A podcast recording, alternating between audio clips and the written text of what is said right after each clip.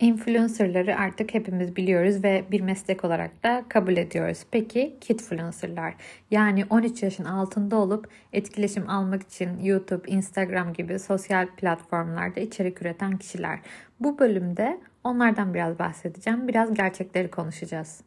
Böyle çok takipçili kanallar var zaten siz de görüyorsunuz. Çocuklarını tam zamanlı dijital işçiler gibi kullanıyorlar ve aslında onların haklarını ihlal ediyorlar. Çünkü çocuğun sosyal hakları anne ve babadadır ve anne baba bunu ihlal etmiş oluyor. Prenses Elif diye bir kanal varmış YouTube'da. 3.4 milyon takipçisi varmış. Bugün baktım güncel bilgi. E, Prenses Elif'in ortalama olarak ayda 40 video yayınladığı söyleniyor bir çocuğun ayda YouTube'a 40 video yüklemesi. Zaten babasının şöyle bir açıklaması var. Kıt kanaat geçinen ve kirayı zor ödeyen bir aileyken şimdi e, bütün hayatımız kanalımız sayesinde değişti diyor. Burada kanalımız ifadesi zaten size çok şey anlatıyordur yani. E, bu çocuğun gündelik hayatı arka planda ebeveynlerinin kontrolünde destekleniyor ve sharing denilen yani share ve parenting kelimelerinin birleşmesinden oluşan bir yeni bir kelime hayırlı olsun. Ebeveynlerin çocukları hakkında hassas içerikleri internette paylaşması deniyor buna. Sharing yapılarak bu çocuğun hayatının paylaşılması ve bunun üzerinden para kazanılması. Ülkemizdeki en büyük örneği Prenses Elif kanalı. Dünyada da bunun en müthiş örneklerinden bir tanesi Ryan's World denilen bir kanal var. 35 milyon takipçisi var. Yıllık geliri 22 milyon dolar. Sanki çok büyük bir şirketmiş gibi. Bu kanal böyle Prenses Elif'e göre bunu karşılaştırmışlar. Çok daha fazla oyun içeriyor. Prenses Elif'in kanalı biraz daha gündelik hayat. Ve bu kanalda daha fazla görsel efekt var. Yani bildiğiniz böyle bir prodüksiyon şirketi gibi çalışıyor. Bir de çok çok çok meşhur olan e, Vlad ve Niki kanalı var. Vlad ve Niki de iki kardeş işte oyun oynuyorlar kurulmuş platformlarda. Bazen anneleri eşlik ediyor vesaire. Böyle videolar e, içeriyor kanal ve yıllık 71 milyon doların üzerinde bir gelir elde ediyorlarmış. İnanılmaz müthiş bir piyasa dönüyor orada da. Yani bu çocukların kanalları öyle hasbel kadar iki video çektik de patladı değil. Arkalarında bildiğiniz planlanmış bir gelir modeli var. Ve bunlar e, Instagram ve YouTube gibi platformlar için e, projelendirilmiş çalışmalar. Ülkemizde de çok moda oldu zaten bu gelir modeli ve şu anda böyle aileler işte bir bebek doğuyor, profil değiştiriyorlar, aile fenomen oluyor. Çocuğun yediği, içtiği, giydiği her şey markalar tarafından sponsorlanıyor, işte linkleniyor vesaire. Bunun çocuk açısından risklerini kimsenin düşündüğü yok bakıyorum yani ve burada müthiş bir ihlal var bence. O yüzden zaten böyle bir bölüm kaydetmeye karar verdim. Almış başını gidiyor gibi bir durum var. Tabii ki bununla ilgili devlet politikalarımız var. Ondan da bahsedeceğim ama önce biraz üstüne konuşmak istiyorum. Ee, bu çocuğu korumak ailenin, toplumun ve devletin göreviyken nasıl bu hale geliyoruz? Yani nasıl çocuk üzerinden para kazanmayı, bu e, etik değerleri böyle alaşağı edecek seviyede bütün mahremiyetlerini Hmm, dijital platformlarda sergileyerek bundan para kazanıyoruz ve bunu nasıl bu kadar ihlal edebiliyoruz? Bu konuyla ilgilenenler varsa muhakkak Instagram'da Dijital Baba'yı takip etsin. Gerçekten bütün çıplaklığıyla o zaten her şeyi anlatıyor. Ee, en çok izlenen videoların çocukların havuz ve banyo videoları olmasından, çocukların bikinili paylaşımları olmasından, kız erkek fark etmeksizin bu tarz hassas içeriklerin çok fazla izlenmesinden ve alttaki yorumların böyle e, sapkın insanlar tarafından yorumların yazılmasına rağmen yani aileler de bunları okuyor. Herkese açık yorumlar. Bütün bu yorumlara rağmen bu paylaşımların devam etmesi e, inanılmaz şaşırtıcı ve ürkütücü. Şu anda bu çocuk e, onu anlayacak bir düzeyde değil. Çocuk bunu oyun olarak da görüyor olabilir. Çünkü ailesinin desteğiyle anne baba yaptığına göre doğrudur gibi. Yani sorgulamaz o yaşta. Ama çocuk 6 ay sonra bundan utanabilir Birkaç yıl sonra bundan pişman olabilir. Bu şekilde tanınmaktan mutlu olmayabilir. Ya da zaten çocuğun ihtiyacı olan şey birebir etkileşim, birebir oyunken orada video için kurgu bir zaman harcamak o çocuğun çocukluğundan çalmak demektir. Bu çocukların çoğunun ileride anne babalarına dava açacağını biliyor musunuz? Bunu yaşayıp göreceğiz.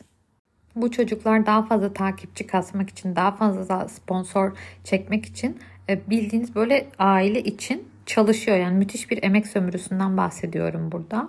Ee, ve şöyle kendilerini izleyen çocuklara da bir rol model olma durumları var. Çünkü çocuklar biliyorsunuz sevdiği bir şeyi içtenlikle sever. Yani bir yetişkin gibi takip etmez. Onlar daha böyle içten takip ederler ve sadık bir izleyici kitlesine sahip oluyorlar. Sadık takipçilere sahip oluyorlar çocuklar üzerinden. Ama çocuklar bu izlemeleri yaparken yani başka çocukların oyun oynadığını izlerken bu oyuna katılımcı olmuyorlar. Tamamen pasif tarafta kalıyorlar ve buna da bir çalışmada okudum. Dijital emzik adını vermişler. Yani zaten bu kent kültüründe maalesef hepimizin içinde bulunduğu hayat tarzında bu var. Yani çocuğun elindeki o telefon ve tablet artık bir dijital emzik görevi görüyor. Ee, izletiliyor. Neyi izleteceklerini de gayet iyi biliyorlar zaten. Bu arada şöyle bir şey var. Mesela çocuğun adına direkt kanal açılmasa da mesela bir influencer anneden işte Instamam'dan bahsedelim. Ee, çocuğa kendi hesabından ürün yerleştirme yaparak çocuk üzerinden para kazanıyorsa, bir maddi kazanım elde ediliyorsa işte tam olarak burada da bir çocuk istismarı var demektir. Yani ailelerin sosyal medya yoluyla çocukları üzerinden maddi kazanç sağlamasının her türlüsü çocuk istismarıdır. Bunu daha masum bir hale getirmek de e, işin kurnazlığıdır. Evrensel hukukta çocuk hakları ile birey hakları arasında hiçbir fark yoktur. Eşittir. Küçük insan, büyük insan diye bir şey yok. İnsan insandır. Ama bu hakların kullanımı ebeveynlere teslim edildiği için maalesef temel hakları e, vasileri tarafından ihlal ediliyor. Yani bebek çocuk influencerların hepsi aslında şu anda çocuk işçilerdir. Bununla ilgili Aile ve Sosyal Politikalar Bakanlığı'nın bir çalışma grubu var. Yani çocuk istismarını engellemek için dijital mecralar üzerinden denetleme yapıyorlar. Bu şekilde yani kapattıkları kanallar olduğu söyleniyor ama genellikle bu kanallar başka bir isimle 10 dakika sonra tekrar hesap açılıyor diye bir şey okudum. Ya bu çalışmalar için bence bir çalışma grubu değil de çok daha böyle destekleyici, kapsayıcı yani bazı yeni yasalara ihtiyaç duyduğumuzu görüyorum. Çünkü gerçekten tamamen bir dijital çağdayız. Dijital suçlar ve dijital istismarlar çağındayız. E, şu anki güncel devlet politikaları sanki birazcık yetersiz kalıyor gibi. Bu arada Avustralya'da 16 yaşın altındaki e, çocukların e, artık sosyal medya açamaması gündemde. Son halini bilmiyorum ama bu konuşuluyordu. Hollanda'da da konuşuluyordu. Bizde öyle bir yaş kısıtlaması zaten yok.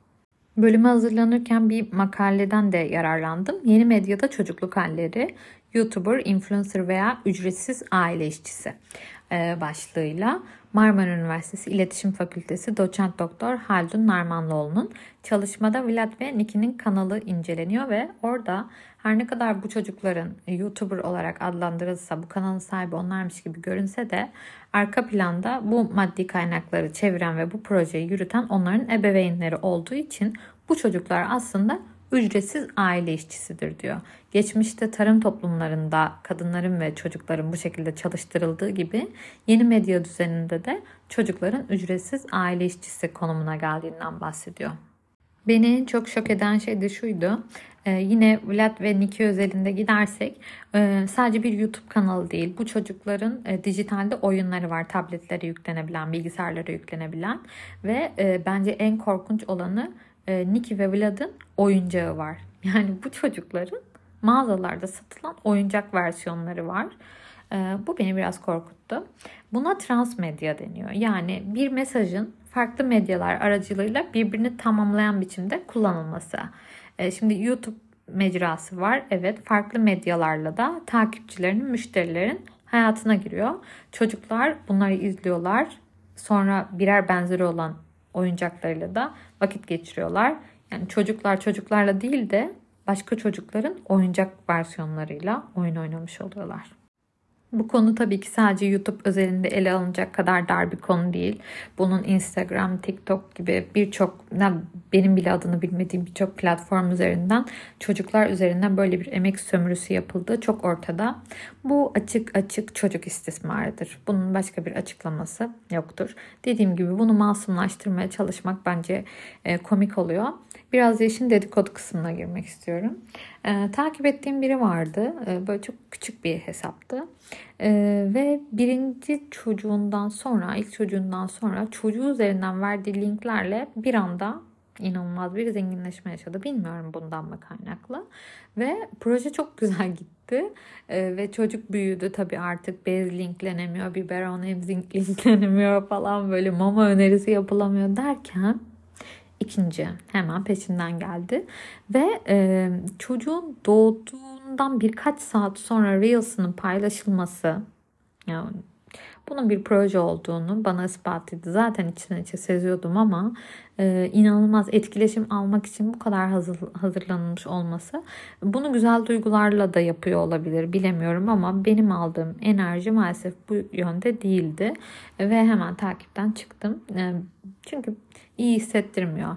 O çocuğa baktığım zaman bir masumiyet değil de böyle yeni bir e, holding yatırımıymış gibi görmeye başladım. Maalesef böyle bilinçsiz ebeveynlerin olduğu bir dünyada dünyaya gelen çocukların hiçbir şeyden haberi yokken maalesef üzerlerinden böyle maddi kazanç elde edildiği durumlar var. Çocukları korumak hepimizin görevi. Aileler korumuyorsa toplum korumalı. Yani bu da bir bilinçli olur. Bu bölümü de tamamen bu bilinç için bir uyanış olsun diye kaydediyorum. Mesela geçenlerde Dünya Kız Çocukları Günü'ydü. Ve nasıl kutladık?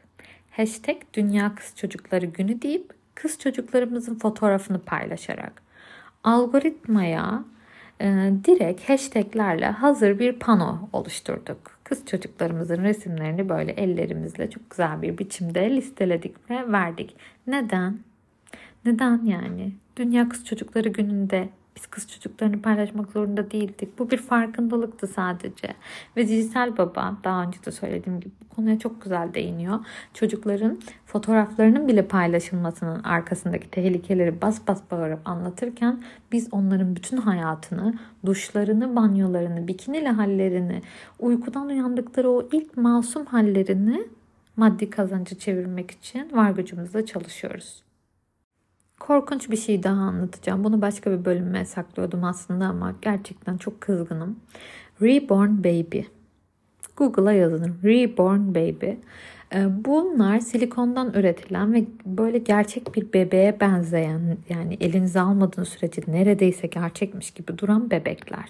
Genellikle bebek kaybı yaşayan annelerin hani yaz süreçlerini daha kolay atlatmaları için üretildiği söylense de maalesef bazı sapkın insanların internet üzerinden yüzünü e, fotoğraflarla yüzünü görmek istediği bebekleri fotoğrafını atarak sipariş ederek sahip oldukları bir bebek.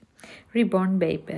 Yani o çocukların yüzleri herhangi bir yüz değil. İnternette açık profillerde paylaşılan ve maalesef belki de pedofili olan insanların e, sipariş usulü ürettirdiği bebekler. Ya bu çok korkunç. Gerçekten olay sandığımızdan çok daha vahim bir yerde. Ben yani bir podcast'te anlatılacak şeyler değil tabii. Çok açık açık konuşamıyorum ama siz beni anladınız.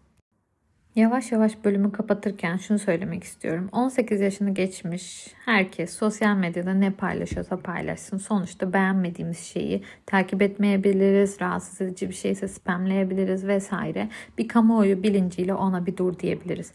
Ama çocuklarla ilgili olan kısımda kendi haklarını koruyamayacak derecede küçük olan çocukların bu işe alet edilmesi e, bizi rahatsız etmeli. Artık gördüğümüz zaman ya işte bu sosyal medya ünlüsü dememeliyiz. O bir çocuk, o sadece bir çocuk, o sadece bir bebek. Kendi hakkını o savunamaz. Annesi babası onun hakkını savunmuyorsa yeri gelecek biz savunacağız. Bu çocuklar dediğim gibi önce ailelere sonra topluma emanet ama bilinçsiz aileler var diye biz de gözümüzü yumacak değiliz. E, çünkü hepimiz aynı dünyada yaşıyoruz ve bir çocuğun kalbinin yaralanması bütün toplumun yaralanması demektir.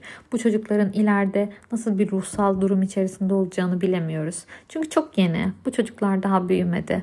Bu yüzleri herkesle paylaşılan, uyudukları, uyandıkları, yaptıkları kakalar paylaşılan çocuklar büyüdüğünde nasıl birilerine dönüşecekler acaba? Dedim ya anne babalarına dava bile açabilirler. Dünyanın kid influencerlara falan ihtiyacı yok. Dünyanın güzel yetiştirilmiş, sağduyulu, iyi niyetli, duygusal zekası yüksek ve eğitimli çocuklara ihtiyacı var. O yüzden neye hizmet ettiği çok önemli yani yaptığınız işin. Ben bir farkındalık yaratmak için bu bölümü kaydediyorum. çocuklar için en ufak bir şey yapabilirsem yani elimden şu an bu geliyor. Sesimi bu şekilde duyurabiliyorum. Elimizden ne geliyorsa onu yapalım, gayret edelim. Buraların büyümesi için büyük şirketler zaten yeterince uğraşıyor. Yani adını vermeyeceğim en büyük video platformlarından bir tanesinin çocuk adı altında yapmış olduğu çalışmada etik problemleri aşamadıkları için birçok hak ihlali olduğu için müthiş bir çalışma grupları var mesela. Yani hukukçularla vesaire bu etik kuralları nasıl atlatabiliriz diye çözmeye çalışıyorlar. Çünkü çocuklarla ilgili her şey çok hassas ve aslında önünde büyük engeller var. Farkındalık. Her şey farkındalık. Benden bu kadar. Bir sonraki bölümde umarım daha güzel şeyler konuşuruz. Hoşçakalın.